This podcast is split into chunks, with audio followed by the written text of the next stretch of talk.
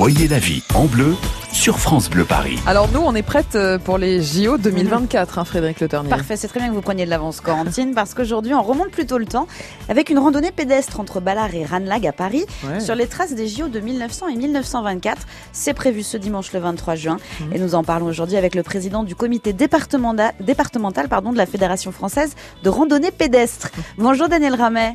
Bonjour, bonjour à tous. Cette thématique, donc je le disais, ce sont les JO. Pourquoi vous, vous nous expliquez ce qu'on va voir sur le parcours de cette rando? Oui, alors c'est donc c'est c'est l'oc- l'occasion a été de faire un, un- un GR parisien, donc Mhm. euh, qui fait le tour de Paris. Il y avait beaucoup de GR qui traversaient, qui commençaient euh, dans Paris, mais il y avait pas Paris n'avait pas son GR. Hmm. Et donc dans le cadre de la candidature, nous avons imaginé un itinéraire de 50 km entre le boulevard périphérique et les maréchaux, Mhm. qui traverse 75 espaces Ah verts, évidemment, puisque nous sommes dans, dans Paris, 75, ça, ça va de soi. Mais la deuxième chose, c'est qu'il passe devant donc les sites qui ont servi euh, de- d'endroit pour euh, un certain nombre d'épreuves pendant les Jeux de 1900 et 1924. Et sur le parcours Ballard-Ranlag et la randonnée qui nous concerne, qu'est-ce qu'on va pouvoir voir? Alors, il y a, il y a beaucoup de sites qui sont très intéressants. Euh, il en reste très peu en l'état. Le Mhm. seul qui reste en état, c'est le fronton, sur lequel se déroulaient les épreuves de pelote basque. Et lui, il est, il est jamais cité, le pauvre malheureux, mais c'est lui le seul.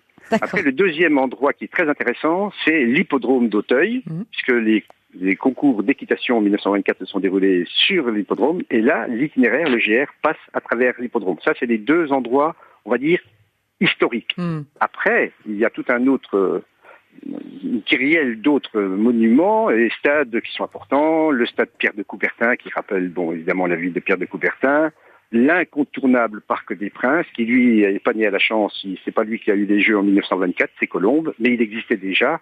Après, il y a Jean Bouin, après, il y a Mhm. la piscine Molitor, inaugurée par un très grand athlète euh, qui a gagné en 1924 que tout le monde connaît, enfin plus les gens de ma génération connaissent, le nom de Tarzan. Hein, C'était Oui. Johnny Weissmuller, Weissmuller, le ouais, premier nageur à descendre sous la minute au, au 100 mètres nage libre. C'est une bonne occasion d'y aller en famille, Corentine, Ouais. comme ça, avec les enfants, pour leur raconter un petit peu d'histoire, pour qu'ils déjà ils commencent à se tourner vers 2024 et voir ce qu'ils vont pouvoir Mhm. découvrir à Paris. En plus, je rappelle, c'est la journée olympique et la fête du sport ce dimanche, le 23 juin. D'accord. Donc on se, on se donne rendez-vous à 9h pour cette randonnée pédestre d'environ 7 km. Donc à Ballard. À Ballard. On part de Ballard. C'est gratuit. Ballard, et on arrive au square du Ranlag. C'est gratuit et sans inscription pré- précisément au Gratuit, sans préalable. inscription, une seule condition, Ouais. le sourire. Le sourire. ah, bah on va, on va faire Nous comme ne marchons pas avec les gens qui font la tête. Ouais. Vous avez bien présenté tout à l'heure que la randonnée, ça ouvre l'esprit. Exactement. Et en fait, finalement, on fait quand même du sport. hein, c'est Oui. du sport, puisque par rapport aux autres. Mais c'est un sport convivial. Mm. La randonnée, c'est un des endroits, quand on fait du sport, où on peut discuter avec le Voilà. voisin D'accord. Sans risquer s'essouffler.